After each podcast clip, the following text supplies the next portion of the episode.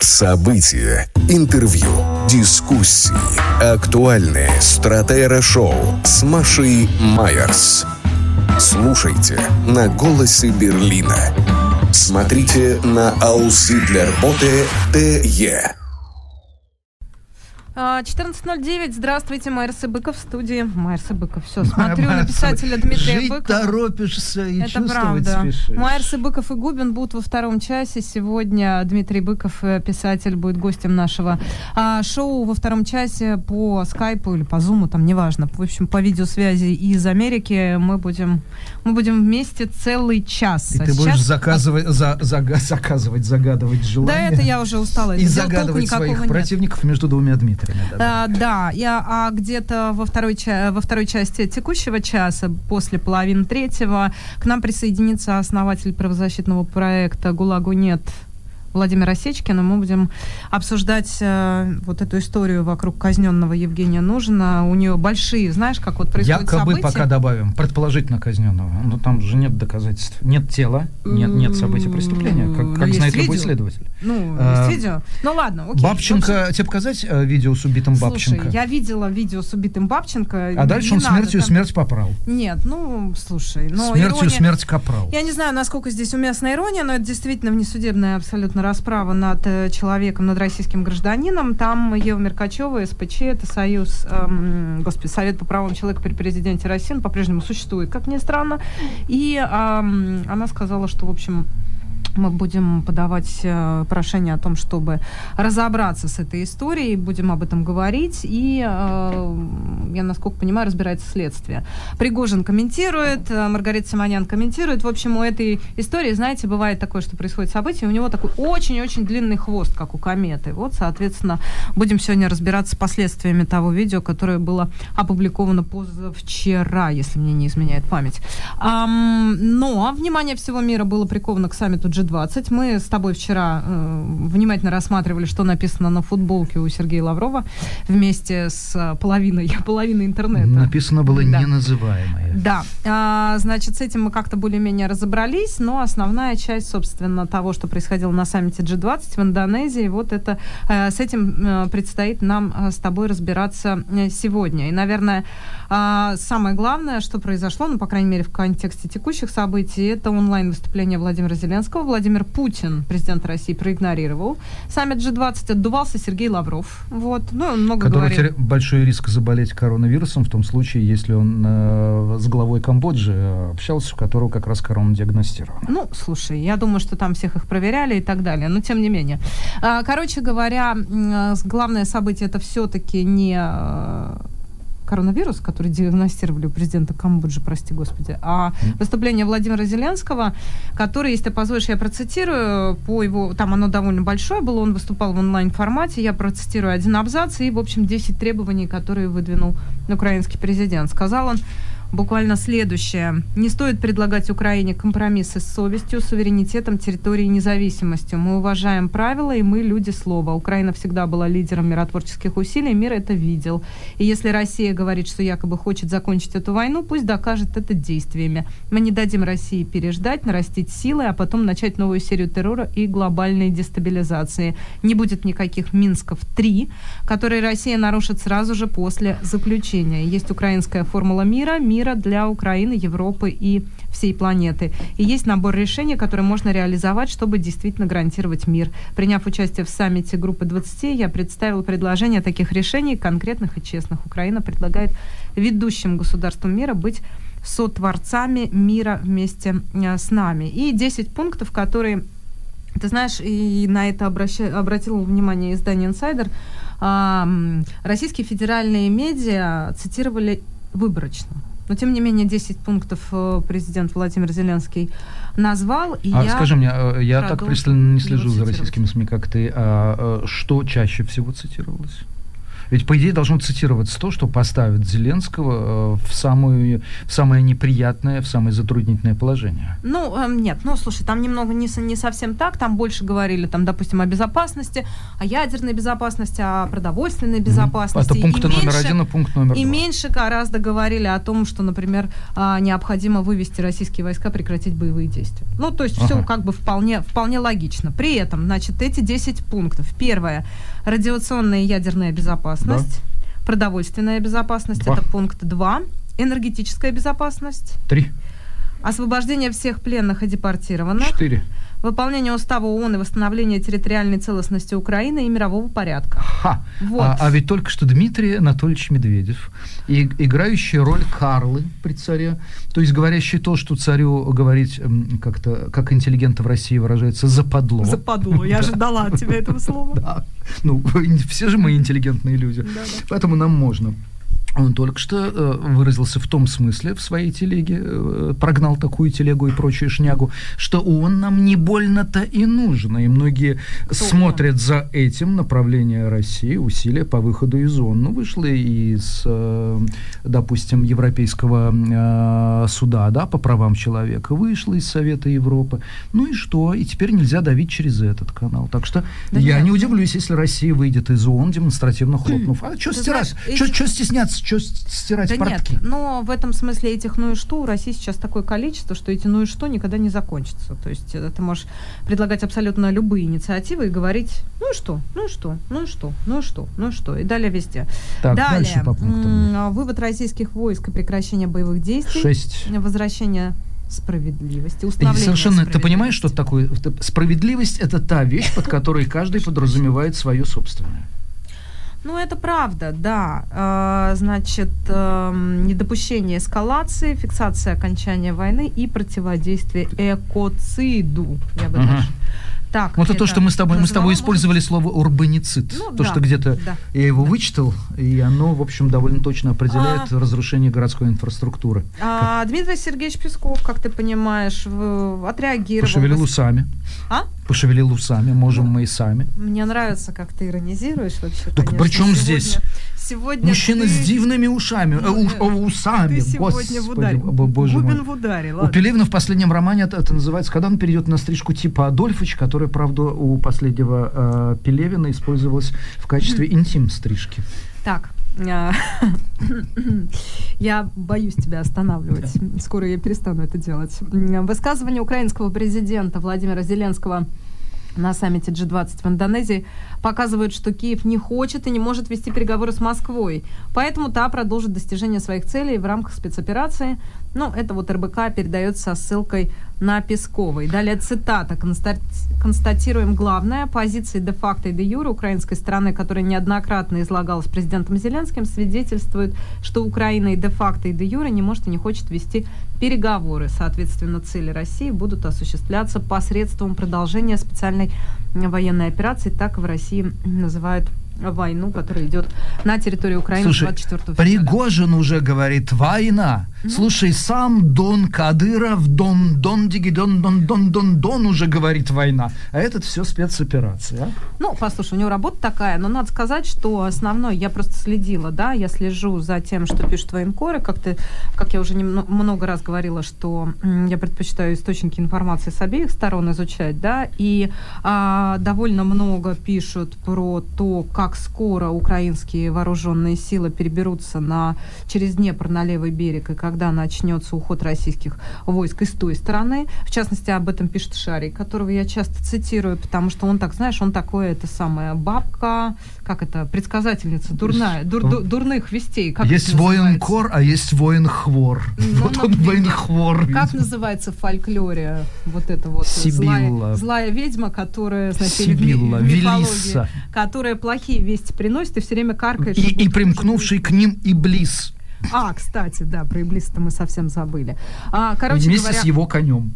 Да, насколько я понимаю, что а, ситуация на левом берегу Днепра, ну, по крайней мере, по тем сообщениям, которые сегодня поступают, там она принципиально не изменилась, но при этом российские власти, в том числе Министерство обороны РФ, они подчеркивают, что они взяли то самое многострадальное село а, Павловка, которое находится в Донецкой области, и это как раз, скажем так, это небольшое село на подступах к городу Угледару, вот, который контролируется в настоящий момент украинскими властями, а, украинскими вооруженными силами, соответственно. Но если вернуться в Индонезию, то здесь одна из наиболее важных историй, которая произошла, ну, помимо вот этим обменом, в общем, уже дов- довольно давно понятных позиций, да, э, это голосование ООН по репарациям.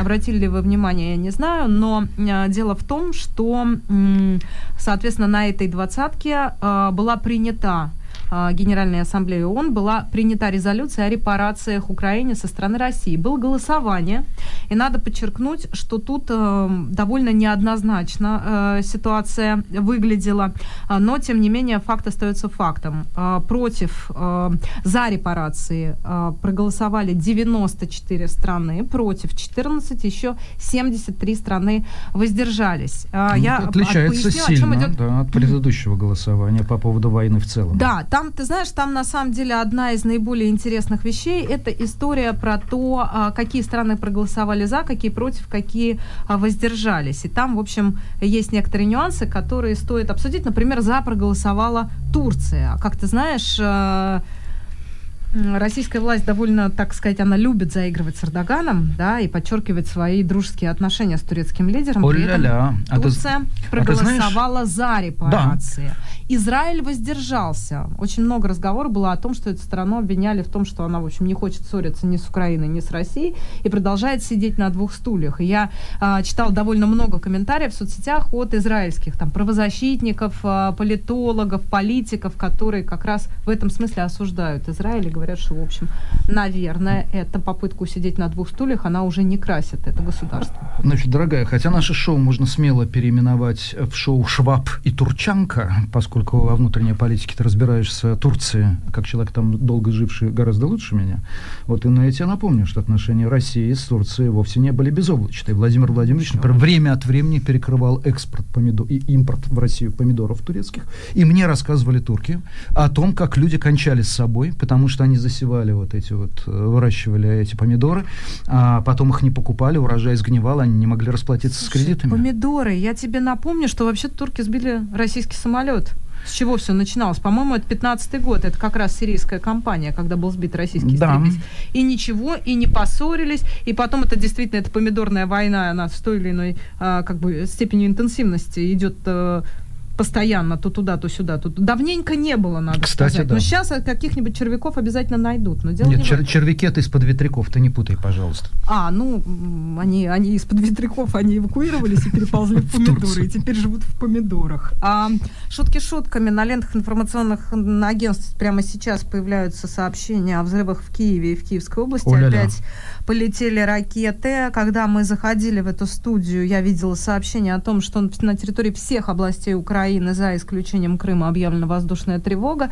И вот сейчас уже есть фото-свидетельство взрыва в Киеве и Киевской области по сообщениям украинских СМИ. Мы следим за развитием событий, будем смотреть, что там происходит. Но действительно Воздушная тревога, да, это было. Ну, еще и новости... Скажи, а Нарышкин все еще по-прежнему в Турции? Э, а, ведет ведет кстати, переговоры с Бернсом? А, кстати, нет, конечно, это уже давно закончилась история. Кстати, хочу сказать, что я вчера со ссылкой на Колезева говорила о том, что а, якобы тема, что они обсуждали Крым, как, возможно, один из возможных сценариев будущего полуострова. А, по официальным сообщениям, и это комментарий Белого дома, а, ничего похожего Крым не обсуждался. Э, послание Бернса Нарышкину касалось последствий в случае применения России ядерного оружия и риска эскалации стратегической нестабильности. Это как раз официальное заявление Белого дома.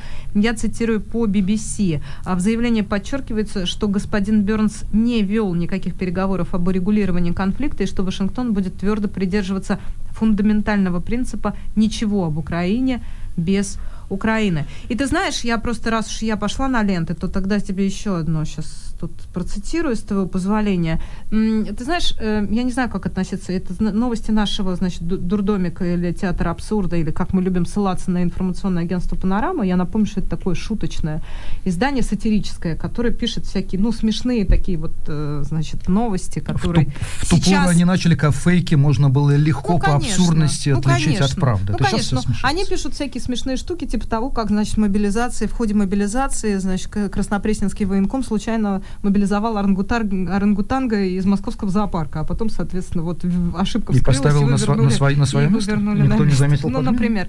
Так вот, а, значит, а, давай я все-таки к самой новости вернусь. Путин призвоня, присвоил звание «Город воинской славы» Мариуполю. Потому что после того, как Путин присвоил Крым, Крым меня уже ничто не удивляет.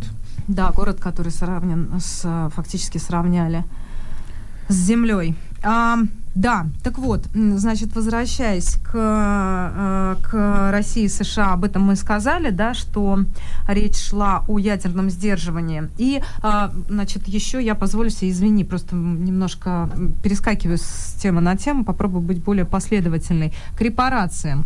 Значит, о чем идет речь? Речь идет о том, что а, в ходе санкций были заморожены золотовалютные резервы, которые хранятся на Западе. У России довольно серьезная часть этих а, ЗВР, так называемых, называемые, они, насколько я понимаю, попали под санкции около половины всех, всех хранившихся в западных странах. речь идет о суммах порядка, по-моему, там 300 миллиардов долларов. То есть, если общий а, объем тех средств, которые хранились, оценивается в 600 миллиардов, то около половины попали под санкции и заморожены. То есть, фактически, это государственная, это казна государственная, да, это государственный запас, к которому Россия, а, который Россия отключили доступ понимаешь? Фактически этими деньгами нельзя пользоваться.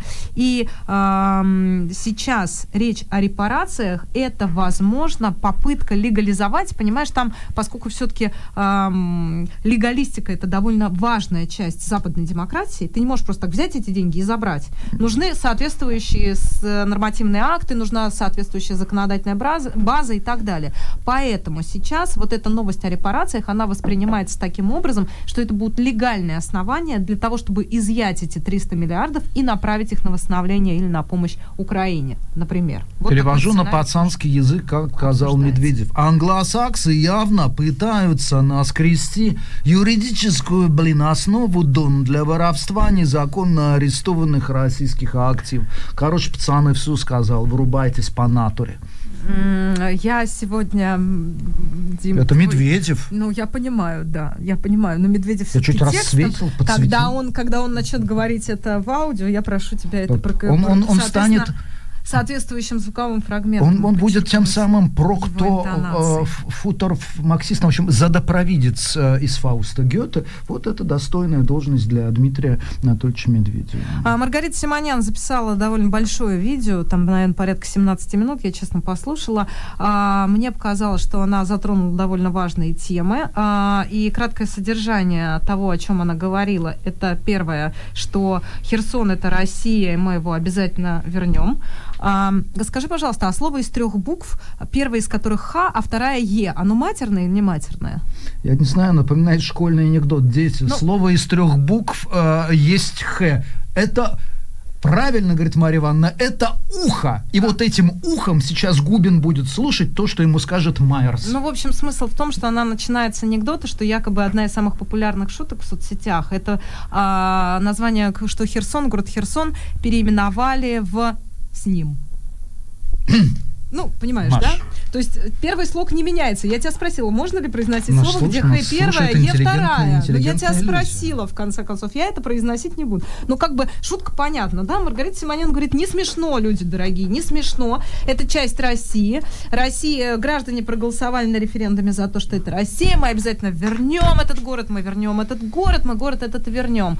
Суровикин, невероятный молодец, Невероятный молодец Суровикин. Вообще он сейчас отдувается за ошибки командования, которое было до него назначено, и я молюсь за него каждый день. Ну, то есть это не я, а Маргарита Симонян. А дальше прекрасный фрагмент. Я прошу его... Эм, прошу его поставить, хотела бы, чтобы он прозвучал в нашем эфире. Это где Маргарита Симонян говорит, хватит врать, хватит врать. И ты знаешь, в какой-то веке я, в общем, даже с ней согласна. Есть же закон о фейках. о распространении фейков о российской армии. А разве не страшнее вот это вранье начальству, чем фейки, распространяемые просто какими-то дебилами в интернете, которые вот сидят на диване и распространяют об этом фейки. Гораздо страшнее. Поэтому я предлагаю ввести уголовную ответственность для всех должностных лиц, имеющих отношение к проведению специальной военной операции, будь то в армии, в промышленности, на производстве, где угодно. Определить круг этих лиц. И для этих должностных лиц вести уголовную ответственность за заведомое введение в заблуждение вышестоящего начальства. Потому что когда это происходит, заканчивается все Херсоном, и нашими стыдами, и наш, нашими стыдами, нашими слезами, и нашим стыдом, и нашим нетерпеливым, сожатыми кулаками ожиданием, когда мы освободим эту часть Российской, теперь уже Федерации. Стоит об этом Стоит об этом подумать. Калаша да. его руки. А, значит, э, мне нравится, как начинается битва жабы с гадюкой. Мы будем за этим с, с удовольствием наблюдать. Мне нравится, каким образом, значит, начинаются поиски виноватых. И давайте сажать, давайте сажать. Вот представляешь, там идет цепочка этих командиров там, и она говорит, вот этот командирчик собрал, значит, выше, вышестоящему, этот соврал еще вышестоящему, а следующий там соврал министру, а министр соврал Верховному. Так давайте вот этих всех, мне кажется, они всю эту цепочку должны пересажать, но в этом столько, конечно, невероятного лизоблюдства, не побоюсь этого слова, в этом столько, знаешь, логики «царь хороший, бояре плохие», давайте всех пересажаем. О-ля-ля. они предлагают сажать друг друга. Ничего, мы с Губином ничего против не имеем. Маш, Марго же? добавила во все это дело пересажаем, она добавила душевности. Душевность. У нее, у нее всегда есть душевность. Это правда. А с душевностью мы расскажем о том, как отменяют концерты Полины Гагариной. Мне нравится история про canceling culture, да? Про отмену культуры, но при этом коснется она и уже касается не только тех артистов российских, которые высказываются против войны, но и артистов, которые высказываются за войну. Только их начинают отменять с другой стороны. С другой стороны. С той, которой, возможно, даже Медали. сейчас уже больше платят. Вот в Алмате, только что стало известно, только что сообщили об отмене концерта Полины Гагариной. А, после недовольства в социальных сетях а, и по поводу того, что Полина Гагарина поддерживает войну. А вообще 14 февраля Эм, вчера должен был начаться, должно было начаться ее выступление в Алмате. После анонса в соцсетях стали появляться э, посты с критикой организаторов, которые приглашают в Казахстан известную Z-активистку. Почему это я говорю? Это все может касаться и Германии. Потому что, например, уже анонсирован, э, анонсирован юбилейный концерт группы «Чайф», 17 э, мая 23 года. Э, но я вам напомню, что группа «Чаев» с самого начала спецоперации помогает 205-й казачьей бригады, и что вину, если Владимир Шахрин сначала налагал на обе стороны, кстати, возможная позиция, виноваты и те, и те, мы знаем, что в Германии есть немало сейчас людей, их число растет, которые считают, что НАТО тоже виноваты в том, что война э, началась, но Потом он стал отвечать более жестко. Его, например, спросили в одном интервью про Аллу Пугачеву и Земфиру и про их позицию, что они против войны. А, я не хочу не осуждать, не оправдывать, но есть неприятное ощущение брезгливости, честно говоря. Это как когда ты едешь в общественном транспорте с детьми, а рядом человек начинает ругаться матом. У тебя складывается брезгливое отношение к нему, но ты едешь себе дальше. Вот и он едет себе дальше, а брезгливое отношение у него вызывают те люди, которые после войны. Сильно большие сомнения, что 24 апреля по 24 мая в Чехии, в Австрии, Германии пройдет тур Стаса Михайлова, как планировалось. Потому что вот что говорит по поводу войны Стас Михайлов. Она освобождает наших братьев, имеется в виду абстрактный украинский народ, от людей, разумеется, в кавычках, которые не могут ею управлять, от людей, разумеется, в кавычках, которые ведут в пропасть. Россию никто никогда не любил, но всегда боялись и будут бояться, а значит и будут уважать. Осталось добавить голосом Стаса Михайлова «Разведеночки мои, для вас сейчас пою». Ну, собственно, это основа такого песенного выступления Стаса Михайлова. Любопытно, кстати, э, мы к этому сегодня еще вернемся, Маша. Я в домике.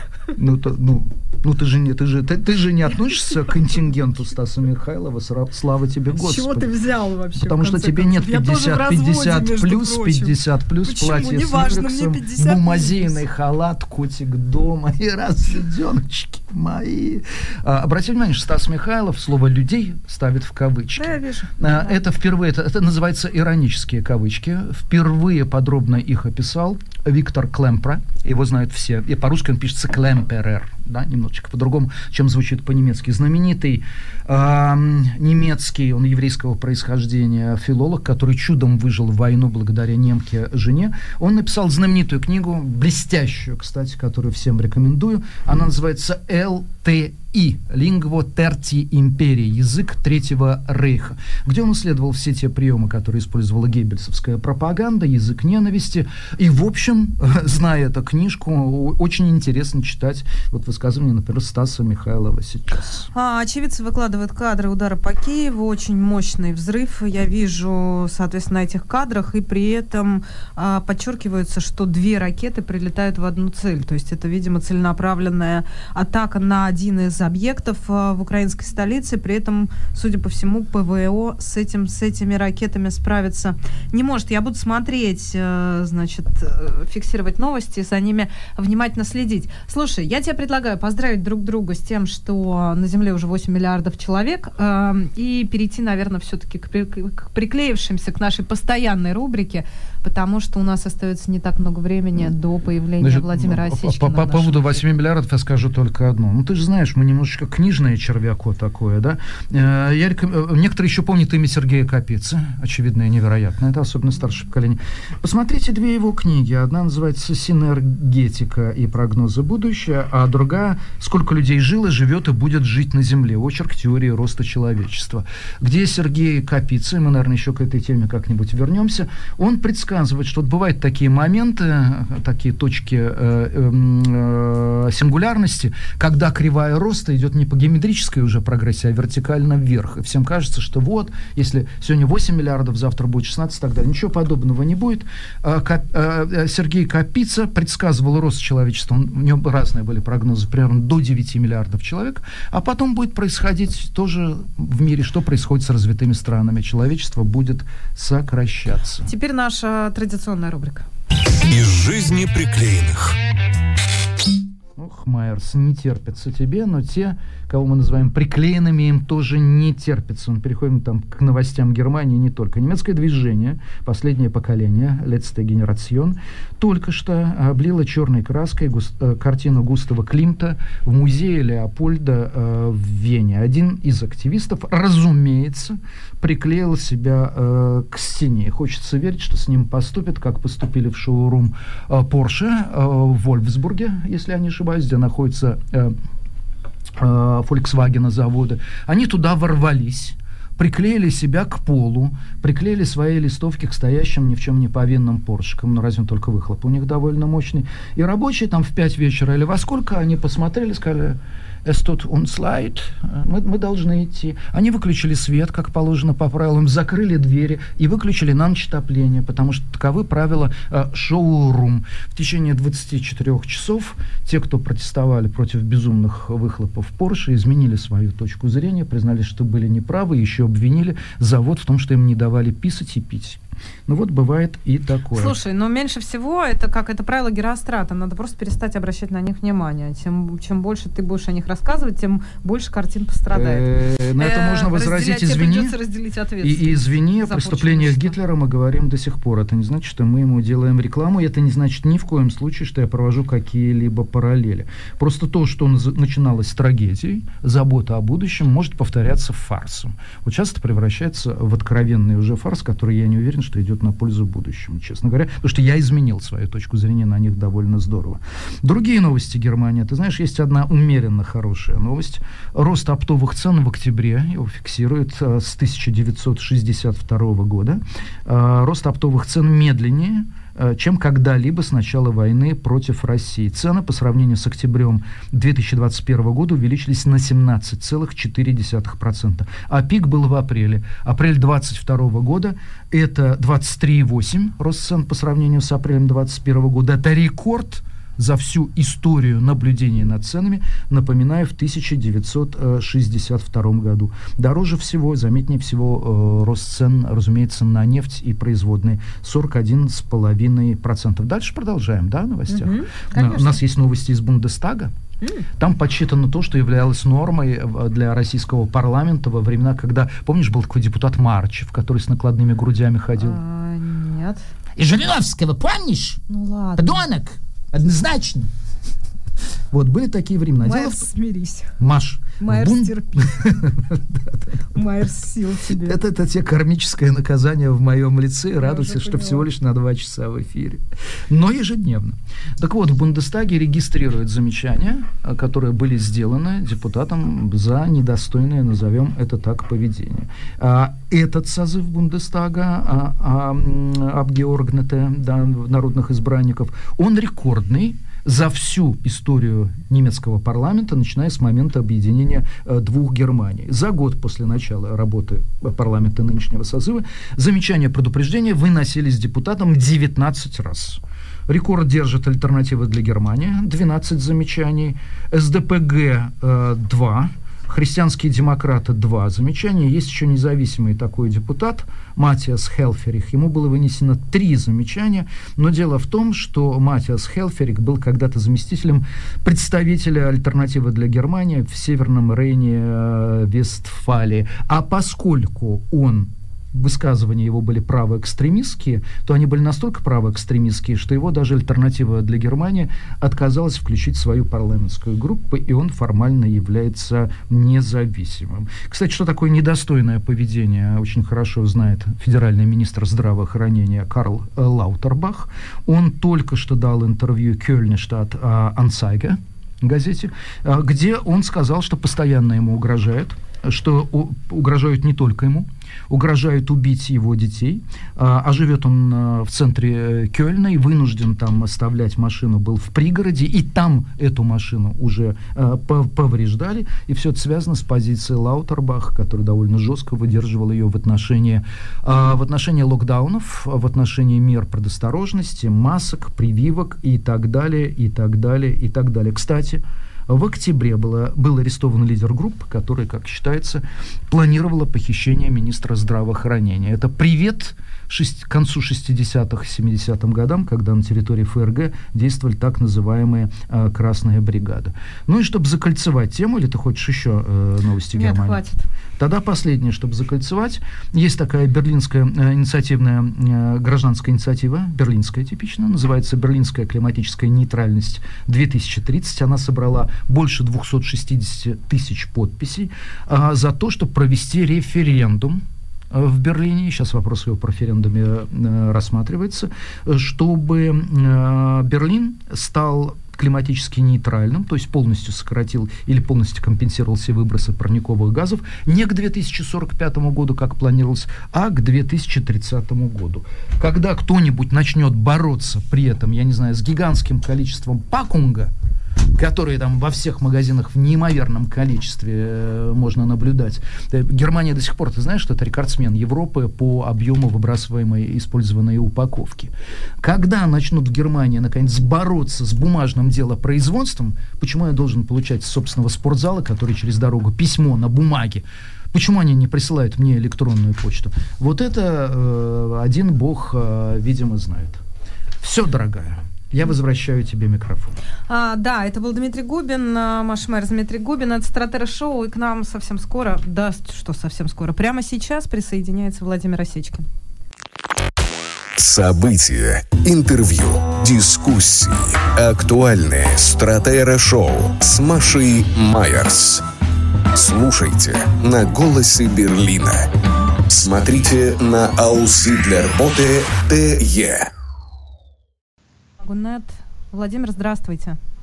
Э, здравствуйте, приветствую вас и приветствую ваших слушателей и зрителей. Да, а основная история, которую мы, собственно, сегодня, по которой у нас основной блок вопросов, это, конечно, история Евгения Нужина. А, скажите, пожалуйста, а, очень много сейчас подробностей, очень много версий, что же именно произошло, где произошло, какой версии придерживаетесь вы и о чем говорят ваши источники?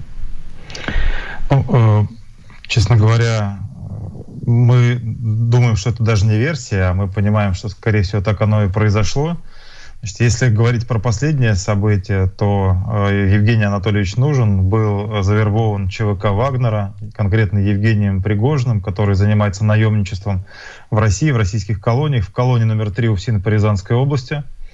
После этого э, в составе определенных групп заключенных он был направлен на оккупированную территорию Украины для соучастия в военной агрессии. С учетом того, что Евгений Нужен Э, имел э, в личном деле красную полосу, склонен к побегу. Э, по информации наших источников, оружие ему никто не доверял, и все, к чему его привлекали, это вот ночные рейды в те места, где в дневное время проходили бои, для того, чтобы собирать раненых и убитых, ну, в первую очередь, убитых солдат. И э, в одной из вот этих ночных вылазок э, Нужину удалось э, покинуть позиции, и в последующем Здесь две версии. Сам нужен в интервью рассказывал, что он вышел на позиции к украинцам. Кто-то сейчас говорит, что его все-таки там каким-то образом захватили. Но в результате он оказался в плену в Украине.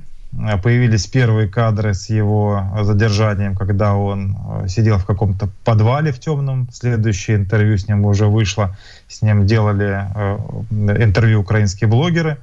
Потом спустя какое-то время с ним уже сделали какие-то там топовые блогеры, уже какое-то большое интервью, в котором он уже э, давал такие комментарии, где нелестно отзывался о Пригожине, о Путине, занимал такую уже антипутинскую позицию э, и даже говорил, высказывал мнение, что он хочет сражаться на территории Украины, в защиту Украины на их стороне. Вот. Ну а дальше произошло то, что произошло. Э, нам прислали вот то самое видео, которое э, мы посчитали важным опубликовать, так же как это, да, оно потом было широко распространено. Э, мы, конечно, как только узнали о произошедшем, еще до публикации мы связались с семьей, с сыновьями Евгения Анатольевича Нужина, с Ильей и с Никитой, выразили им слова соболезнования. И дальше, вот если восстанавливать как бы по крупицам хронологию событий, мы теперь знаем, что был обмен. Это был не стандартный обмен, который проводит э, ГУР э, Украины. Контрагентами в этом обмене выступало незаконное вооруженное формирование ЧВК Вагнера – и, соответственно, э, Евгения Нужина обменяли на достаточно большое количество украинских военнослужащих. Э, источники в Киеве нам сообщают, что соотношение было 1 к 20, и при том, что в первое время э, при обсуждении этого обмена Нужина не хотели выдавать, потому что прекрасно понимали, что он окажется в зоне риска. Дальше уже, как опять же, это то, что нам сообщает наш источник – Э, украинскую сторону начали шантажировать со стороны вот, э, людей Пригожина тем, что если не будет произведен обмен и в том числе не будет передан вот этот э, заключенный по фамилии Нужен, то дальше они угрожали вплоть до расстрела тех украинцев, которые находились в плену. Соответственно, это послужило таким катализатором, турбонаддувом к тому, чтобы как можно быстрее произошел этот обмен. И нужно обменяли. Один из наших источников в Киеве меня заверяет в том, что якобы нужен а, выражал согласие, и даже есть какое-то там письменная там, подпись его в э, документе, подтверждающем якобы добровольность э, передачи его российской стороне. Но э, я, опять же, там, наводил справки и собирал информацию, в том числе разговаривал с американским журналистом, который приезжал в Киев, который брал интервью Евгения Нужина э, в конце, во второй половине октября. И в это время это, э, Евгений Нужен точно э, очень категорически относился к идее возврата обмена в Россию. Он не хотел в Россию в любом случае, потому что он прекрасно понимал, что его будет ждать месть со стороны Вагнера, и самое лайтовое это будут пытки и возврат в исправительную колонию номер три. А скорее всего, так как уже Пригожин неоднократно озвучивал угрозы, он понимал, что его может ждать расстрел, но, по крайней мере, про кувалду он точно не думал. Так вот, наш источник утверждает, что якобы есть какое-то там письменное заявление о добровольности Другой источник говорит, что выдача была принудительная, и вот судя по тому, что озвучивало несколько украинских блогеров в разных интервью, речь все-таки шла о принудительной выдаче, а не о его добровольном согласии. И дальше произошло то, что произошло. Его передали в руки тем, кто дальше уже их, его передал в руки палачей, э, надсмотрщиков э, из незаконного вооруженного формирования ЧВК «Вагнера». И дальше была а, вот эта да. страшная съемка. Угу. А, скажите, это скорее всего произошло на территории России или это невозможно установить достоверно? Я думаю, что когда э, Дмитрий Песков э, вчера там, э, заявлял о том, что у них такой информации нет и так далее, он, конечно, он понимал, о чем идет речь, но он, если быть максимально придирчивым к словам и верифицировать, скорее всего, он был прав, потому что официальной российской стороне, в лице там, Министерства обороны, э, никто их не передавал, и, соответственно, на территорию России Евгений Нужен не возвращался. Э, там по тем данным, которые сейчас вот скупо эти такие обрывки информации приходят к нам. Все, что произошло там, вот эта съемка, это место, это какие-то оккупированные территории Украины. Это вот как раз базирование той группировки Вагнера, которая располагается на территории Украины и участвует в войне. Поэтому э, юридически, если говорить, то здесь, э, на мой взгляд, есть основания для возбуждения уголовных дел как в Украине, так и в России. Совершено по крайней мере, мы понимаем, что совершено особо тяжкое преступление, убийство с особой жестокостью, ну, 99,5%, да, 0,5%. Можно, конечно, предполагать, что вполне возможно, э, там, небольшой процент мы допускаем, что это какая-то э, супер, супер инсценировка, супер постановка какая-то, вот какого-то там чудовищного уровня для того, чтобы сначала нас всех ввергнуть в этот ад, а потом э, над нами чтобы тролль Пригожин посмеялся. Но это, скажем так, это мне всегда хочется верить в лучшее в плане того, что Евгений нужен жив. Хотя очевидно, что мы там трижды просматривали это видео, ужасное видео с экспертами, и, скорее всего, это были реальные удары, и так инсценировать невозможно даже, там, наверное, в Голливуде не смогли бы. Поэтому, э, да, мы понимаем, что совершено убийство с особой жестокостью по Уголовному кодексу Российской Федерации. Это часть вторая статьи 105 Уголовного кодекса, наказание вплоть до пожизненного срока лишения свободы, особенно для организаторов, для заказчиков. Э, с учетом того, что преступление могло быть совершено на оккупированных территориях Украины, есть шанс и необходимость, наверное, возбуждать это уголовное дело и в Киеве, на уровне нацполиции и их следственных органов и проводить расследование тоже, выясняя местонахождение, потому что если выяснится, что все-таки это территория Украины, тогда это их территориальность, они должны расследовать. Э, у Следственного комитета России, даже если это совершено на территории Украины, тоже есть необходимость возбуждения соответствующего уголовного дела, потому что преступление совершено в отношении гражданина Российской Федерации. Можно относиться к нему э, по-разному, перешел он на сторону врага, не перешел, э, заключенный, за что он сидел. Это не имеет никакого отношения. Э, право на жизнь гарантировано Конституцией Российской Федерации, гарантировано Декларацией прав человека ООН, и ни в одной точке мира ни одного человека нельзя убивать.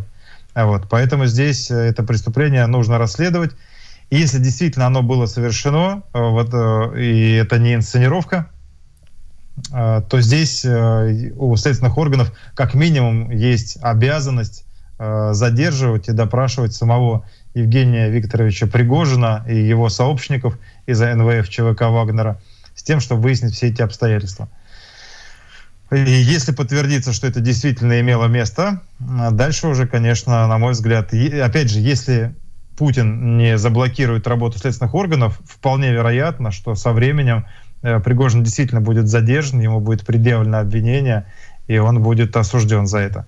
Но в какой момент это случится? Случится это, когда Владимир Путин разгневается тем, что э, как, как Пригожин совсем там распоясался и вышел из-под контроля, либо это случится после там ротации транзита власти, неизвестно. Но очевидно, что Пригожин уже сейчас начинает какой-то свой диагноз там отрабатывать, и создавать впечатление того, что у него какие-то расстройства с психикой, судя по тому, что он вчера э, публиковал у себя в Телеграме. А что вы имеете в виду? Его комментарии относительно истории с Нужиным? Да, вчера, ну он, он что вообще можно по... расценивать как диагноз э, или как это при. Ну, мне, мне кажется, как бы, да, мне, мне кажется, конечно, как бы здоровый человек э, ничего подобного писать не будет. У него уже везде, ему там на стенах мерещатся предатели. Он уже э, губернатора Санкт-Петербурга и Ленинградской области обвиняет э, в госизмене и пишет какие-то там... Ну, в общем, на самом деле, конечно, в Генпрокуратуре к его писулям относятся как к туалетной бумаге, которую он там регулярно им присылает. Он на всех пишет заявления. На Осечкина с ГУЛАГу нет, он писал заявление в Генпрокуратуру, э, надеясь, что Краснов сейчас бросит все и начнет заниматься вот YouTube-каналом Владимира Осечкина, на Беглова. Э, Сейчас вот вчера он выдал перл о том, что якобы там э, ЦРУ Американские спецслужбы, да, он попросил Ну, расследовать, что Ну, убили тролль, якобы Он точно не сумасшедший, он борется за власть. Он таким образом пытается одолеть своего политического оппонента Беглова, которому, насколько я помню, который отказался от поставок еды его этими фирмами э, типа Конкорда. И он, в общем, претендует на то, чтобы действительно увеличить свой политический вес. Я не И вижу он здесь хочет, он хочет А. показать, что будет со всеми, кто против него. И для этого и возбуждение уголовного дела по статье 275 «Измена Родины» э, против э, Беглова, губернатора Петербурга, и публичная казнь с особой средневековой жестокостью. С точки зрения таких людей, как Пригожин, это замечательные средства для укрепления э, собственного авторитета и повышения собственной капитализации. Ну, я здесь... Где же безумие? как бы э, я считаю, что все заявления, которые он пишет там против Беглова, против нас, против ЦРУ и так далее, вот против всех, кто в паблике с кем он пытается каким-то образом оппонировать и выйти на какой-то общефедеральный уровень, ну, эти заявления, чтобы было понятно, с юридической точки зрения, они действительно э, являются туалетной бумагой, потому что ни в одном из них он не написал, что он предупрежден об уголовной ответственности за заведомо ложный донос. Потому что, по идее, его можно брать вот смело и по всем этим его писулькам запускать по 306 статье Уголовного кодекса. У нас в России, если напишет кто-то заявление на какого-то там майора, что он его побил, и он не сможет доказать, что действительно имело место пыток, то вот это вы мало того, что избитого человека еще будут привлекать по 306 статье Уголовного кодекса. В данном случае здесь Пригожин хитрит, он э, вместе с юристами готовит документы таким образом, чтобы, если что, он сказал, что это был такой троллинг и так далее. Но уголовной ответственности даже за заведомо ложный донос он нести не готов. Что касается его вот этих вот э, амбиций, у него действительно есть очень серьезные амбиции. И, и вся эта история, если разбирать его психологический портрет, а мы этим занимались, когда началось большое расследование по вербовке заключенных и отправке их на войну, когда мы начали узнавать э, те речи, которые он э, задвигает в целом ряде исправительных колоний, используя это все как трибуну э, и так далее, мы, честно говоря, усомнились в его здоровье, и мы с целым рядом экспертов в психологии и в психике человека беседовали, разговаривали, и нам очевидно понятно, что он пережил очень глубокую травму, когда он отбывал наказание в одной из колоний Ленинградской области. С ним действительно там, э, судя по тем данным, которые мы собрали, происходили э, ну, то, что можно, так, мягко говоря, назвать унижениями. И вот это в нем породило очень мощный комплекс такой э, неполноценности. И дальше он вс- все время, вот сколько мы можем отслеживать его путь, его бизнес-карьеру, он каким-то образом пытался преодолеть и те унижения, с которыми он столкнулся в самой колонии, и с теми унижениями, с которыми сталкиваются очень многие заключенные после отбытия срока лишения свободы, когда они выходят с клеймом осужденный или там бывший осужденный, и ко- которым очень тяжело в России э, где-то вот, э, ну, то есть понятно, что до 20 последнего секунд, времени... Владимир. Да, понятно, что до последнего времени, до войны, дорога ему в большую политику была закрыта вот из-за этого клейма. И сейчас у него это такой, знаете, реванш, и он пытается всячески э, сделать все возможное, чтобы выбиться вот туда вот в люди, в первый класс, с тем, чтобы занять какое-то кресло в каком-то ведомстве и так далее. И он готов, конечно, на все ради этого. Владимир, простите, пожалуйста, спасибо огромное за исчерпывающее юридическое объяснение ситуации. Да? А, да, я благодарю нашего гостя. Это основатель проекта «ГУЛАГу нет» Владимир Осечкин. А в следующем часе встречайте писателя Дмитрия Быкова. Мы вернемся. Майерс и Губин. Это «Стратера Шоу». События, интервью, дискуссии, актуальные стратера-шоу с Машей Майерс. Слушайте на «Голосе Берлина». Смотрите на Ауслидлерботе ТЕ. 15 часов 8 минут мы продолжаем. И прежде чем начнется наше интервью с писателем Дмитрием Быковым, я хочу обратиться к новостной ленте. А, несколько, некоторое время назад да, была объявлена воздушная тревога над всей территорией Украины. И сейчас а, я вижу, как информационное агентство фиксирует прилеты, как говорят, да, попадания ракет в украинские города, в том числе есть кадры жилого дома в Киеве, в который, судя по всему, попала ракета, и дальше перечисляются населенные пункты. Ракеты над Одесской областью, Десятки ракет летят в сторону Западной Украины, прилеты в столице Украины, и это не окраины, Кировоградская область, в Черкасах прилеты, столб дыма колоссальный, прилет в Одессе, Харькове я вижу сообщение о пяти ракетах, которые м, упали но, и взорвались на территории города. И опять же социальные сети распространяют видео с пятиэтажным домом, в который попала ракета и начался большой пожар, который в а, районе одного из подъездов охватил э, здание, огонь охватил здание по всей высоте, то есть по всем пяти этажам. А украинские СМИ сообщают о взрывах в Сумской, в Сумской и Одесской областях. А, Житомир, Харьков после обстрелов в части города пропало, в части городов пропало электричество. Ссылка на издание «Страна». Стратера Шоу. «Вокруг света» за 120 минут. Вместе с Машей Майерс и ее гостями. Слушайте на «Голосе Берлина». Смотрите на Ауслидлерботе ТЕ. 15 часов 10 минут. Дмитрий Губин и Маша Майерс. Здравствуйте еще раз. К нам присоединяется писатель Дмитрий Быков. Дмитрий Львович, добрый день. Добрый день, дорогие друзья. Да, ми, милый Быков, рад тебя представить как writer in residence, э, да, как так называют, так именуют тех писателей, которые приглашаются в Америке в университет э, для чтения своих лекций. Э, writer in residence Корнельского университета в США. Дим, ты знаешь, я поленился готовиться к этой встрече с тобой. За меня все продумало издательство Life российское которая представляет по отношению, например, к немецкому таблоиду Бильд, вот, э, примерно то же самое, что представляла бы туалетная бумага, ну, скажем, к пище. Вот они, э, я не знаю, читал этот текст или нет, где они объединили тебя вместе с Пугачевой, Хаматовой, Ротару, Лободой, как невозвращенцев и русофобов. Читал, нет? Нет. Вот. И, и они просто все сформулировали. Мне остается их утверждение превратить в вопрос. Вот они пишут, Быкова признали иноагентом, штрафовали за отказ соблюдать закон, а продажи его книг на территории России падают. Да-да, у нас все еще продают в якобы несвободной России книжки иноагентов. Скажи, это верно, что ты отказываешься себя признать иноагентом? И что, кстати, происходит с продажами твоих книг сейчас в России? Дим, ну откуда я знаю, что происходит с продажами моих книг?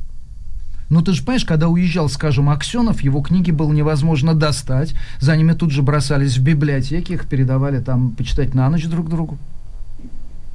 Его книги просто изымали из библиотек, а в частных библиотеках прятали во второй ряд, чтобы их не нашли при обыске.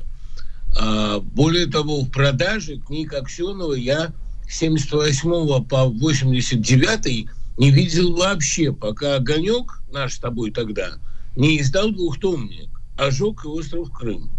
А сделал это тогда Владимир Вагилянский, который сегодня, я думаю, отнюдь не гордится этим поступком.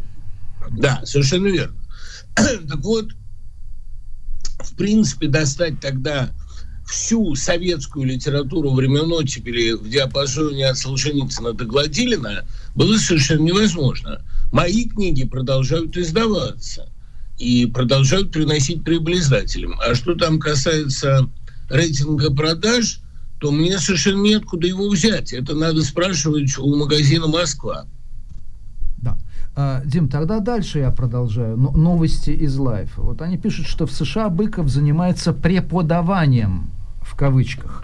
Обрати внимание, что это ровно те самые иронические кавычки, которые в свое время исследовал Виктор Клемпер а, в своей знаменитой книге «Язык Третьего Рейха», которую я сегодня уже упоминал, и которой активно прибегает кремлевская а, пропаганда. Но вот если все-таки снять эти кавычки, то э, что-то там без кавычек преподаешь. Я преподаю то, что знаю, Дим. Creative Writing, историю русской литературы, и конкретно сейчас читаю семинар истории сюжета и жанра в открытом европейском университете.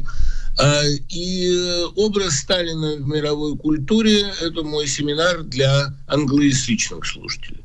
Да. Все, я понял, что я встал на пагубную совершенно тропинку, цитирую лайф. Потом переходим к более э, важным, интересным и более глобальным темам, к войне. Вот смотри, сегодня в Германии действует два вектора. Один государственный, и он не очень открыт. Это 2% федерального бюджета на вооружение, на оборону. Это подготовка э, к возможной будущей войне. И это попытка выиграть время. Как говорили люди, приходящие к нам с Машей Майерс в гости, для этого потребуется около 10 лет на вооружение, на перевооружение Германии потратить. Это один вектор. А второй растет число недовольных войной, тех, кто считает, что НАТО тоже виновата, что спровоцировала. То есть Россию не то, чтобы стали поддерживать, ее все-таки в массе не поддерживают, но как бы лучше понимают. Что в Америке? В Америке не происходит абсолютно никакой динамики в отношении России. Россия агрессор, который варварски уничтожает инфраструктуру соседнего государства, который не очень успешен на поле боя, но очень успешен в атаках на инфраструктуру, на электричество и ТЭЦ, ну и на мирных граждан, разумеется. А по-прежнему в Итаке, где я живу и работаю, это рядом с Корнелем, такой город американский небольшой, а практически в каждом доме вывешены украинские флаги.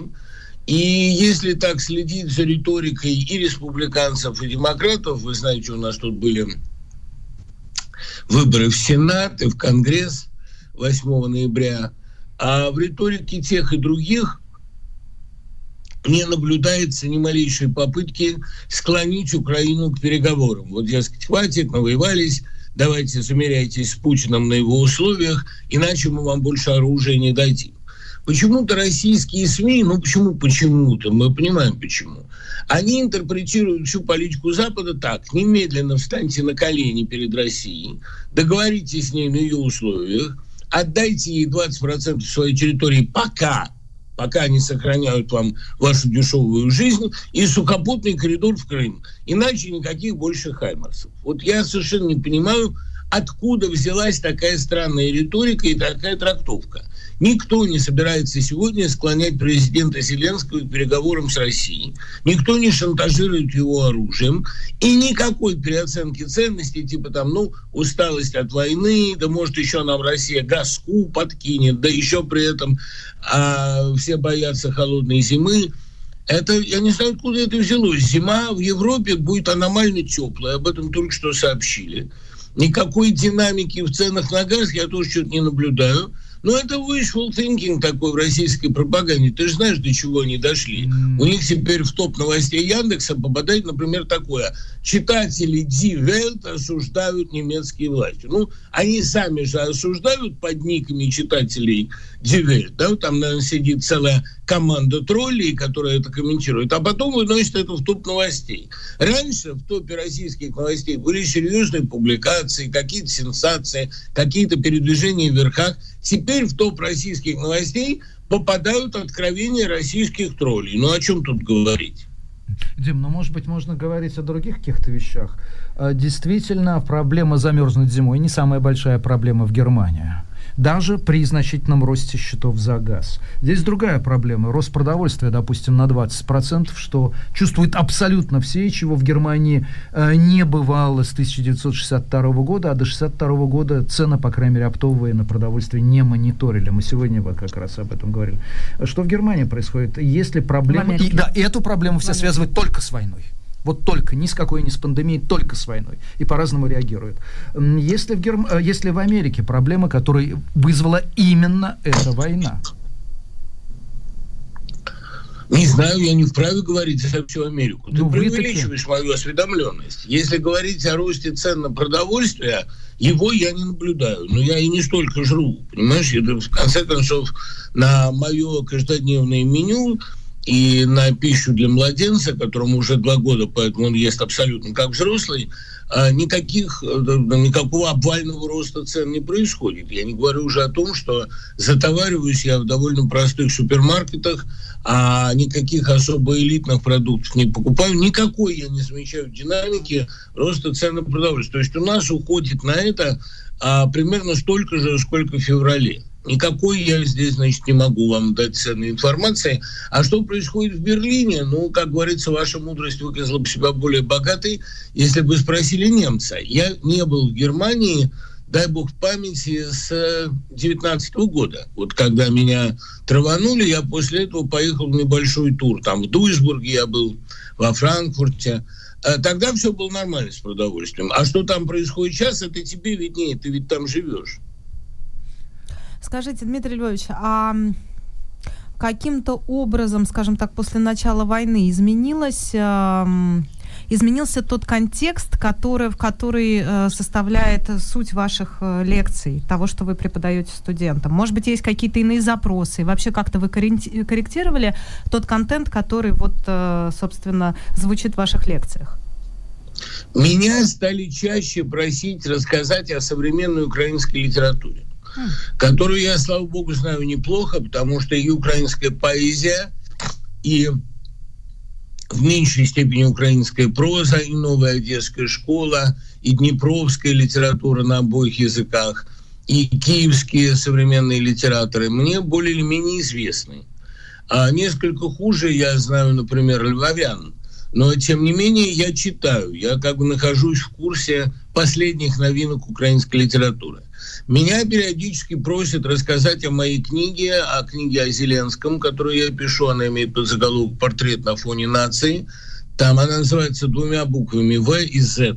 Потому ВЗ. Потому, потому что... Я не подумал, что такое возможно, да. Нет, но дело в том, что символ спецоперации, как ты знаешь, в России был изначально В и Z. Конечно. Мне, мне показалось, что это какие-то тайные пиарщики Зеленского устроили потому что это примерно то же самое, что в России символы Великой Отечественной войны сделать инициалы Гитлера. Ну как вы можете действительно а, э, инициалы лидера враждебного вам государства делать двумя символами вашей спецоперации, а потом тупо пояснять, что имеется в виду выполним задание, вот это ВЗ. Вообще с пиаром спецоперации и с госпропагандой в России сейчас происходит такая беда, которая просто полностью свидетельствует о радикальном неуважении к потребителю а, этой пропаганды. А, ну, там то, что вытворяет Симоньян, это просто уже за гранью. Это такое даже не репутационное самоубийство, там репутации нет уже никакой, а это профессиональное самоубийство. Но, э, тем не менее, да, меня довольно часто просят рассказать как в случае Зеленского формируется его мифология, как он соотносится с трикстерским мифом, ну, с мифом Линшпигеля, например. Почему а, дьяволу противостоит в высоком смысле фигура а, такая шутовская или а, литературная, или ну, творческое в любом случае. Как эволюционировал образ Путина, как это соотносится Дим, с Дим, русскими... Дим, подожди, шутовская фигура предъявляет Медведев при Путине, что ли? Нет, ты, ты понимаешь, нет, нет, Дим, нет, нет. если ты не хочешь меня понимать, давай Извини. прекращать разговор. Нет, нет, нет.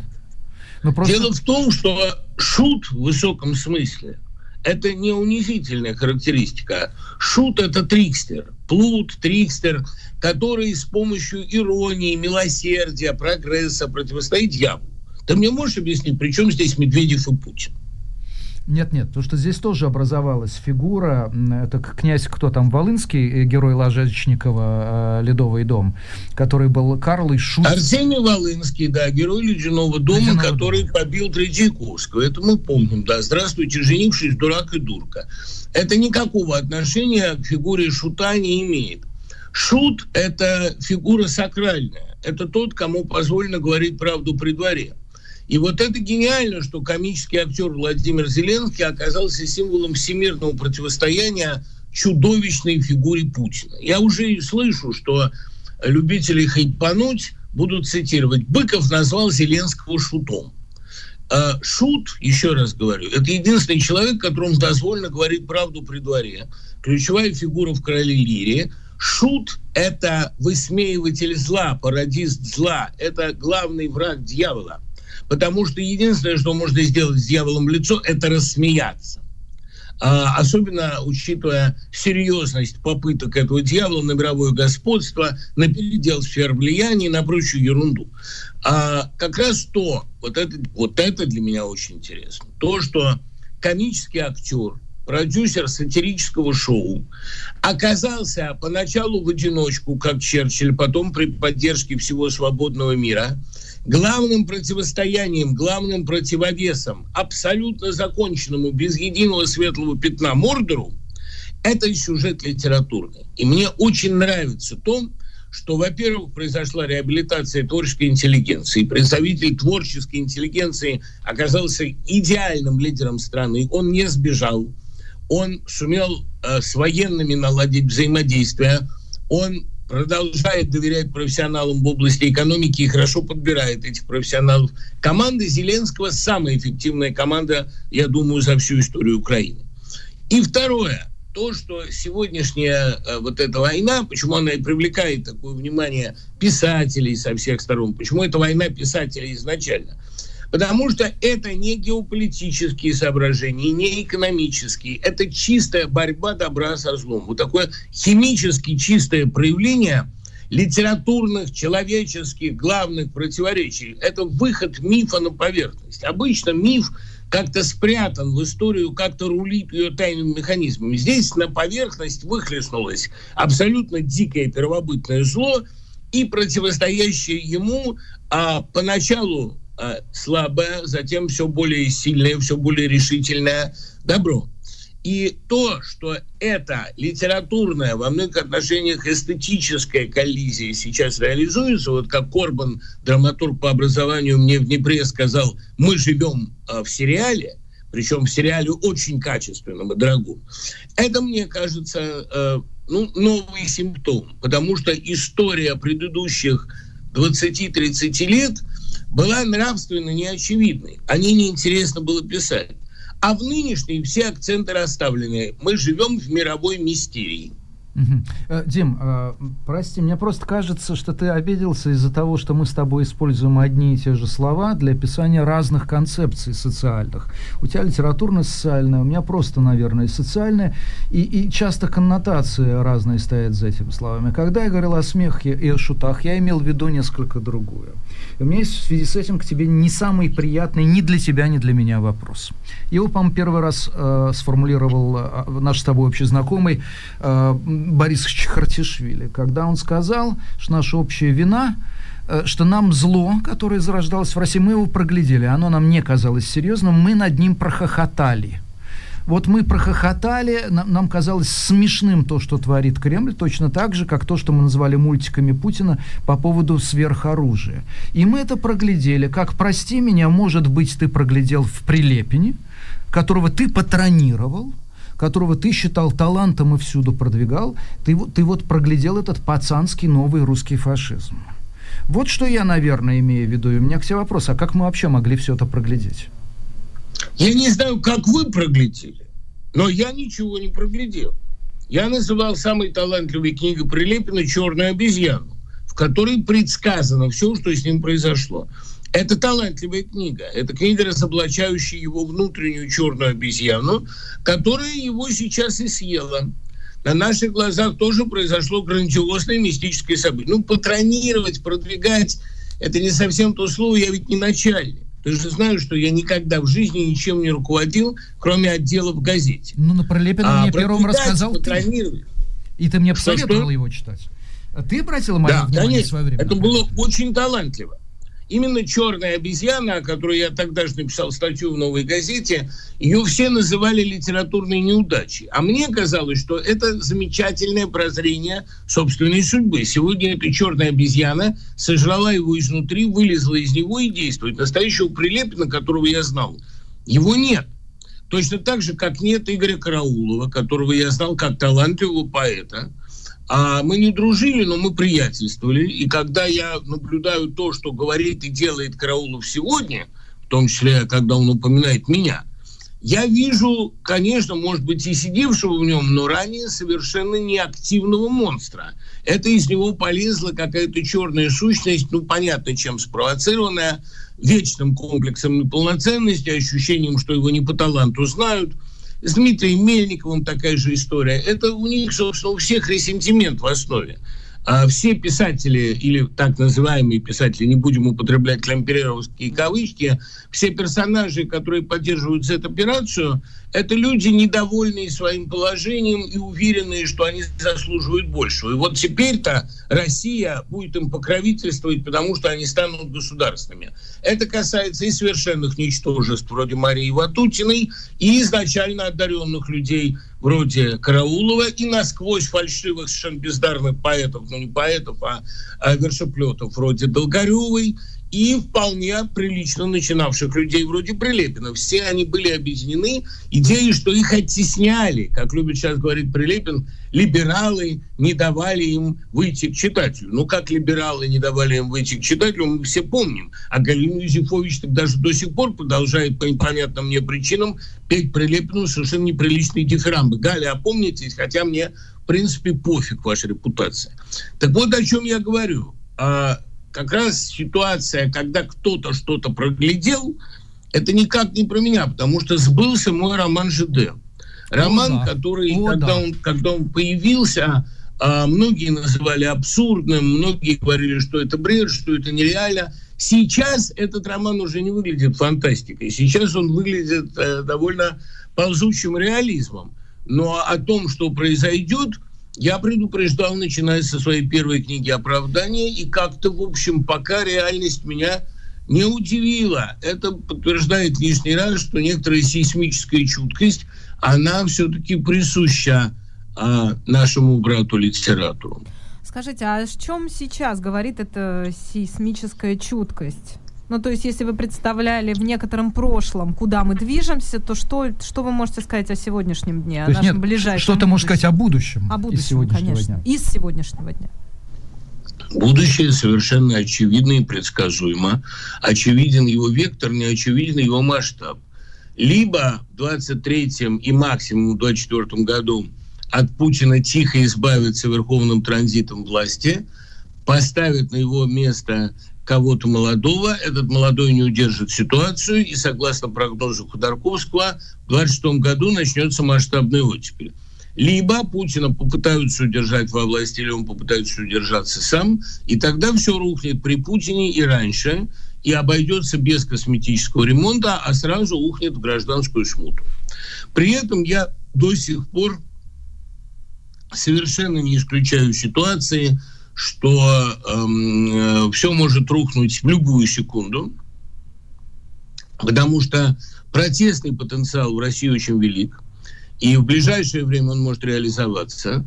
И я очень надеюсь, что Новый год я буду встречать в Москве на эхе Москвы, если только Венедиктов согласится без молебна и освящения вернуться в территорию, занятую ныне Маргаритой Симонян. А, но Если вдруг такое не произойдет и режим просуществует еще год-два, больше вряд ли, это говорит только о том, что большее количество людей успеет погибнуть и большее количество идей успеет прогнить. Потому что сегодня, если все закончится в декабре, есть еще хоть какой-то шанс какие-то остатки э, спасти. Если же этого не произойдет, мы окажемся внутри смуты, сопоставимой с началом 17 века. А, Дим, у меня все-таки теперь э, вопрос, связанный с прошлым. Вот существует несколько концепций. Одна там Владимиру, скажем, Пастухову принадлежит, другая еще кому-то, которые э, как-то пытаются объяснить, а любая концепция должна обладать любая гипотеза, объясняющей силой. Почему вообще Путин начал войну? От чего были в шоке даже те, кто был э, совсем рядом с ним. Это и то, что война необходима для строительства империи, где Путин будет императором. И проблема в том, что эта империя по лекалам, в общем, 18 века, а мы живем в 21-м. А это и концепция того, что он строит новый русский мир, и какой-нибудь, э, э, там даже не Дугин, да, э, кто у нас писал о остров Россия? Ты, ты сейчас на вскидку помнишь, э, лучше наверняка меня. Владимир Цимбурский. Цимбурский, совершенно верно. Что это какой-нибудь Цимбурский так влияет, э, плохо прочитанный, плохо понятый, ну и так далее, и так далее, и так далее. То есть есть какие-то концепции, объясняющие, почему Путин ввязался в самоубийственную, э, в разрушительную войну. В чем состоит твоя? Твоя Я ее столько твоя. раз рассказывал, Дим. Повторение он мать очень, учения. Он очень честный парень. Он же сразу сказал, нас вынудили, нас загнали в угол, нас прижали к стенке. Просто у него, как у чекиста, конспирологическое мышление, он думает, что его загнал э, значит, в угол коллективный Запад. На самом деле он окружен будущим со всех сторон, и он противостоит будущему. Это будущее выходит наступлением. Средний возраст руководства России в настоящее время 70 лет. Возраст Путина. Он действительно наиболее типичный представитель этой тусовки он э, действительно делает все возможное для того, чтобы модернизм, модерн в России не наступил. Потому что если модерн победит, то в этом будущем Путину просто нет места. Его система руководства страной неэффективна, он ни в чем не компетентен, он ничего не может предложить. Единственное, за счет чего он может руководить Россией, это идея осажденной крепости. В России всегда срабатывает один рефлекс – который помогает объединять население вокруг власти и помогает в любой ситуации абсолютно.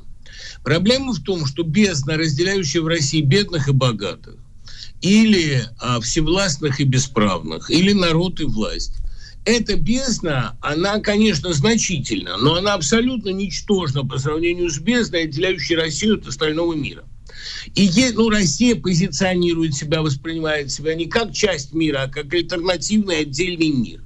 Если этому миру начнет что-то угрожать, например, конвергенция, например, сближение с Западом, например, а какая-никакая свобода, парламентаризм, федерализм, вот все, что во всем мире давно уже принято как гарантия блага.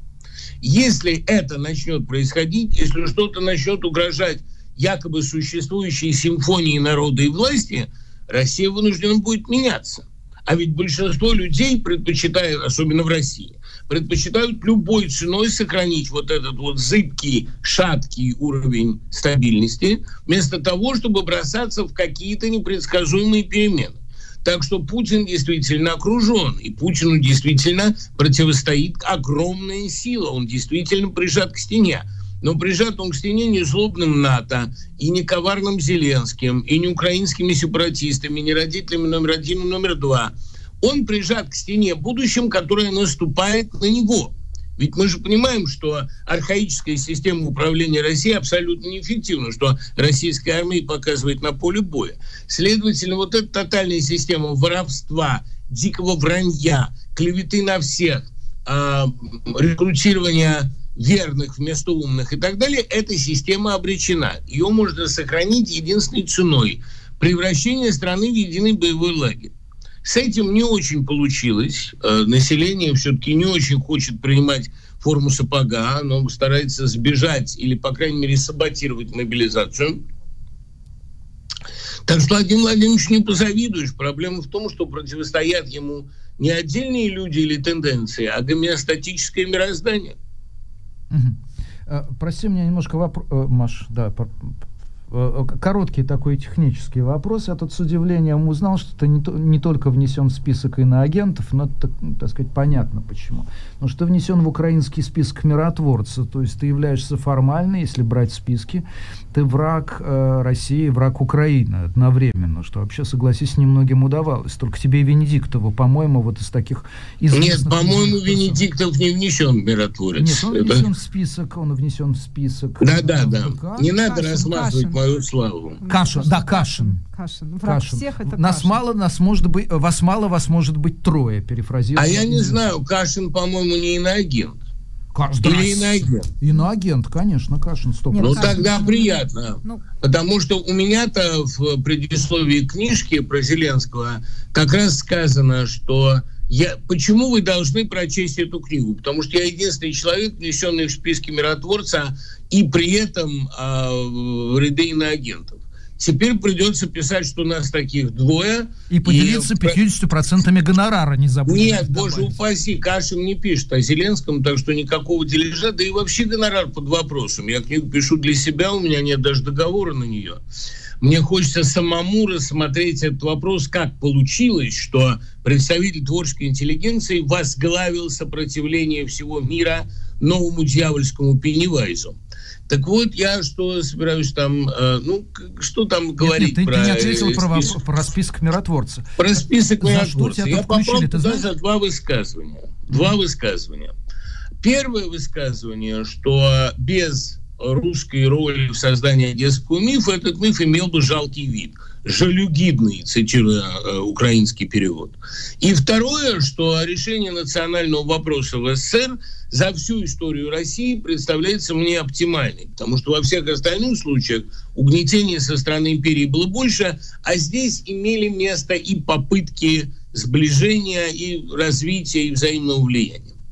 Э, Сергей Стерненко, именем которого я вынужден осквернить этот эфир, одесский нацист, а националист это слишком мягко сказано, да я не вижу большой разницы между этими понятиями, разместил мое фото в сети и призывал публично к расправам со мной за то, что я приехал в Украину. Тем не менее, в списке миротворцев попал я, а не Стерненко. Ну, на Стерненко и так висит несколько уголовных дел, поэтому я не хотел бы меняться с ним местами. Я, кроме того, сказал, что национализм, на мой взгляд, удел людей недалеких. Я это сказал в интервью с Акеном Мурзаевым. На что Геращенко мне написал, им нужен хайп, а ты подставляешься. А. Да, им нужен хайп, а я подставляюсь. Но, тем не менее, я искренне говорю, что национализм – это не признак ума. А если кому-то кажется, что а, Украина воюет с Россией за право стать Россией, это заблуждение. Понимаете, потому что к чему ведет национализм, особенно национализм радикальный и глупый, мы видим сейчас на примере России. И когда мне говорят, некоторые пишут, что ваш национализм плохой, имперский, а наш национализм хороший, национальный, украинский, но ведь это все равно, что говорить, ваш рак плохой, там, а наш рак хороший. Или там, ваша диарея плохая, а наша диарея здоровая. По большому счету, идея национальной исключительности любая, или даже идея национальной особости любая, это рак. Потому что э, в основе всегда лежит одно. Общие закономерности на нас не распространяются, национальное самообольщение нам не грозит. Когда Владимир Соловьев совершенно четко, а за ним Александр Янов, совершенно четко показали, что национальное самолюбование автоматически ведет к национальному безумию, национальному самообольщению и в конечном итоге самоуничтожению. Да, я ни с какими националистами не буду разговаривать, договариваться и вступать в союзы. Думаю, что эта война послужит оконча... окончательным, ну что ли, гвоздем крышку гроба любого национализма. Но, к счастью, число радикальных националистов в Украине невелико. А преобладают там такие люди, как Арестович, адепты модерна.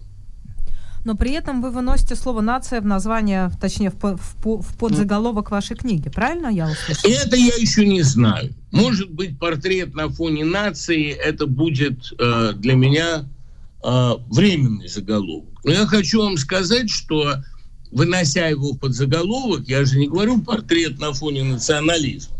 Я понимаю, но тут есть определенная перекличка, наверное, да? Нет, никакой переклички. Маш, вы зачем задали этот вопрос? Чтобы продемонстрировать противоречие в моих э, взглядах? Нет, отнюдь. Я просто подумала... А зачем Я тогда? хотела Цезарь, ты серди... вас... Юпитер, ты сердишься Подожди. сегодня. Нет, Юпитер, это ты сердишься, потому что тебе не о чем меня спросить, и ты поднял меня в мои 7 утра, вместо того, чтобы разговаривать со мной не о литературе, а о том, что волнует тебя в Германии. Но я отношусь к этому толерантно, каждому надо чем-то зарабатывать. Моя проблема в том, Уел. что само понятие нации, которое, честно говоря, кажется мне довольно архаичным, оно пока ничем не заменено. Но нация и национализм – это разные вещи. Нация, в моем понимании, это некая масса людей, объединенная единым представлением коллективным, не вызывающим противоречий, а представлением о будущем и о добре и зле.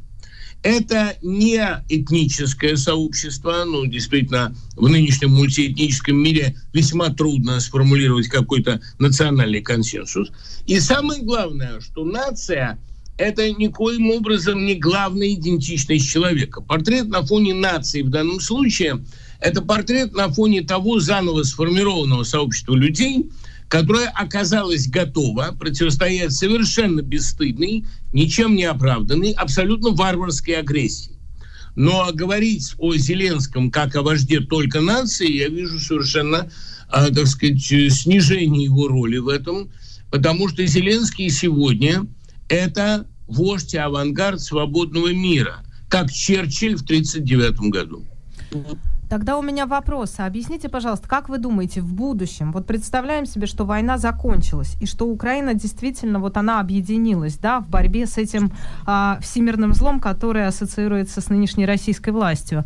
А Зеленскому вообще предстоит решать вопрос который так или иначе связан с а, радикальными проявлениями украинского национализма. То есть сейчас это единение, это противостояние злу. А в дальнейшем, как вы думаете, как будет развиваться ситуация? И ну, понимаете, Маш, ведь когда вы противостоите дракону, дракон может вас и покусать.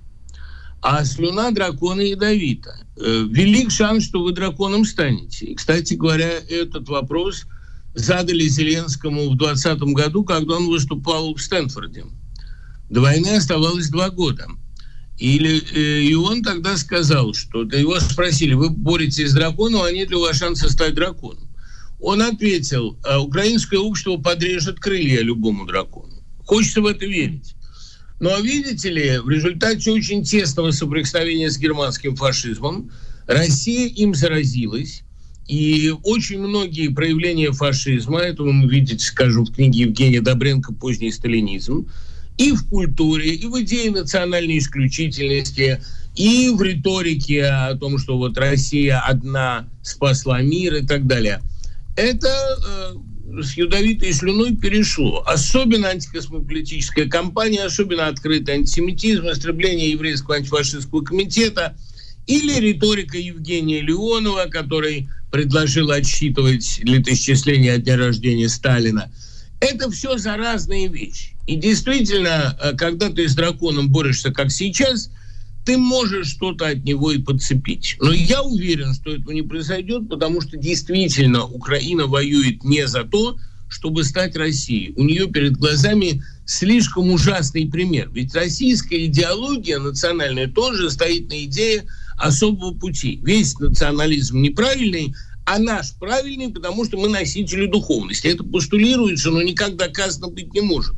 Я надеюсь, что пример России будет настолько нагляден для Украины, что она этим путем не пойдет. Дима, у меня есть важный вопрос. Э, прости, я опять не литература. Я опять зарабатываю э, деньги, хотя это все равно, что говорить, ты зарабатываешь деньги на написание романа о Зеленском. Нет, я за романы ничего не получаю. Кто же тебе сказал, что я ради денег веду этот разговор с тобой? Нет, ты со мной разговариваешь ради личного интереса. Но Конечно. хайп ты ловишь ради славы, и это плохо. Ты задаешь мне вопросы, которые помогут очередным э, хайполовам объединиться вокруг меня. То есть в твоем поведении я не вижу ни солидарности, ни уважения. Прости, Дима. Ну, э, бывает, это твоя точка зрения, ты имеешь полное право. А я имею Полное. право, как ты знаешь, как интервьюирующий задавать те вопросы, которые интересны мне и имеют при этом, как мне кажется, большой общественный интерес. Прости, пожалуйста, что цитируете собственный учебник по журналистике. Если бы ты задавал вопросы, которые интересны тебе, мы говорили бы о литературе. Но а... ты задаешь вопросы, которые интересны нацистам. Так, окей, брейк. Вот сейчас Маша как э, рефери разведет нас по разным углам ринга. Тем не менее, я задаю тебе вопрос, который интересен мне, имеет, как мне кажется, большое общественное значение для тех людей, которые Россию покинули. Это проблема, ну, как быть русским, вообще, что такое э, быть, э, и нужно ли оставаться русским в эмиграции? Вот как быть? Все оказались в ситуации, которую ты объяснял. Все хотят встретить новогоднюю ночь, условно говоря, на эхе Москвы, но никто не знает, через сколько лет или десятков лет это будет возможно и будет ли возможно вообще. И вот в этой ситуации неопределенности, que faire? Faire que? Что делать? Сидеть на чемоданах, как русская эмиграция здесь сидела в Берлине в 20-х. Сливаться, растворяться, становиться частью народа, который тебя приютил. Тебе американского, нам с Машей немецкого. Или что-то еще. Прости, или я Да нет. пожорством занимаюсь, по-твоему? Нет, это правда, вопрос бык. вполне осмысленный, но у меня-то как раз на него есть и такой же осмысленный ответ. Давай, Я давай. работаю в Штатах последние 10-12 лет, и для меня а, никакой новизны в ситуации не происходит. Я заметил в какой-то момент, что то, что я пишу в России, становится продиктовано автоцензурой. Поэтому я очень многие тексты писал в Штатах, придумывал в России, ну, ловил там какие-то микробы в воздухе летающие и ставил на себе какие-то эксперименты, как, там, например, там списанные или июнь. Это все придумывалось в России, а писалось за границей. И возвращаясь, я это стараюсь не перечитывать, отдавал издателю. Так вот, эм, для меня вопроса нет, быть или не быть русским. Я продолжаю оставаться русским литератором. А я продолжаю преподавать историю российской культуры, но я не подчиняюсь э, тем уродливым законам, которые там приняты, не слушаюсь той уродливой цензурой и не пользуюсь теми идентичностями, идентификациями, тоже очень э, искусственными и, в общем, э, бесчеловечными, которые там сегодня наклеиваются на Конституцию. Поэтому э, ни- ничего принципиально нового для меня не происходит. Я знал, что мне надо будет уехать, и я знаю, что вернусь. А, Россия впала в фашизм. Тут никакого совершенно нету, по-моему, эвфемизма. И термин «рашизм» тоже эвфемизмом не является. Россия впала в национальное прельщение, страшное. А, и особенно смешно сейчас обо всем этом говорить, когда приходят постоянные сообщения, вот я их вижу на экране, половина киевлян без света. Половина киевлян без света, сказал Кличко, мы сидим и обсуждаем, какую идентичность найти для себя русской эмиграции. Ну, простите, кому суп жидок, а кому жемчуг мелок. Никакого сидения на чемоданах не происходит. Все мы интегрируемся в жизнь принявших нас стран. Все мы стараемся приносить им пользу. Все мы стараемся здесь работать. И у меня вот, например, сегодня три лекции в двух университетах. Но при всем при этом а, мы совершенно не исключаем для себя, что когда Россия окажется в положении катастрофы, национальной катастрофы, и сейчас есть, но не все ее увидели, надо будет ее восстанавливать. И вот как писал Евгений Лукин, ты же скажешь «помогите» и придется помогать. Я думаю, что эм, для меня возвращение в Россию это тоже не окончательный разрыв с любой, скажем, американской идентичностью, потому что и преподавать, и работать здесь я бы хотел. Но если надо будет заново отстраивать систему образования, возвращать свободную журналистику, пытаться каким-то образом а, работать с молодежью, я, конечно, для себя эту возможность рассматриваю как приоритетную. Дмитрий Львович, а это сопоставимо с 90-ми? Нет. Вот возвращение тех людей, которые вынуждены были покинуть Советский Союз, и попыткой восстановить вот эту культуру, восстановить страну, восстановить Как войной Нет. вернуться. А почему? Нет, несопоставимо. А в чем разница, Дим? Но разница в том, что тогда большинство людей приезжали как гости, они продолжали жить за границей, они часть времени проводили в России, но они не влияли, по большому счету, на ее М, политику. я понял, большинство, да. уех- Мгм. большинство уехавших диссидентов, вернувшись, не получили никакой возможности ничем управлять. Максимум Солженицына пригласили выступить в Госдуму. Буковский пытался заниматься политикой, но тоже его оттесняли и высмеивали. Хотя прислушаться к нему имело бы смысл. Вообще никто из бывших диссидентов, ни отъехавших, ни оставшихся, не получил никаких рычагов управления страной. А что касается э, нынешней ситуации, то поскольку уехало не в пример больше народу, и как раз люди довольно значимых профессий, например, айтишники, я думаю, что а, им императивно придется спасать. Больше-то некому будет. Никакого ленд-лиза, а, никакого плана Маршала для восстановления России у Запада больше, во всяком случае, у коллективного Запада больше не будет. Они поверили России после перестройки. Россия цинично смеялась им в лицо «нам не нужны ваши ножки Буша». И вся горячая помощь принимать русских специалистов по обмену, всячески способствовать переездам, посылать гуманитарную помощь, все это вызывало дружную насмешку. Как вы смеете нас учить? Вы нас поставили на колени, вы нам еще должны за Берлин. Ну, больше ничего подобного, конечно, не будет. А кому спасать Россию? Нам, естественно. Дима, я тебя не могу спрос- не спросить об одной э, проблеме, о которой пишут многие э, в Америке, в том числе мой любимчик, не знаю, как твой, э, Джонатан Рауш.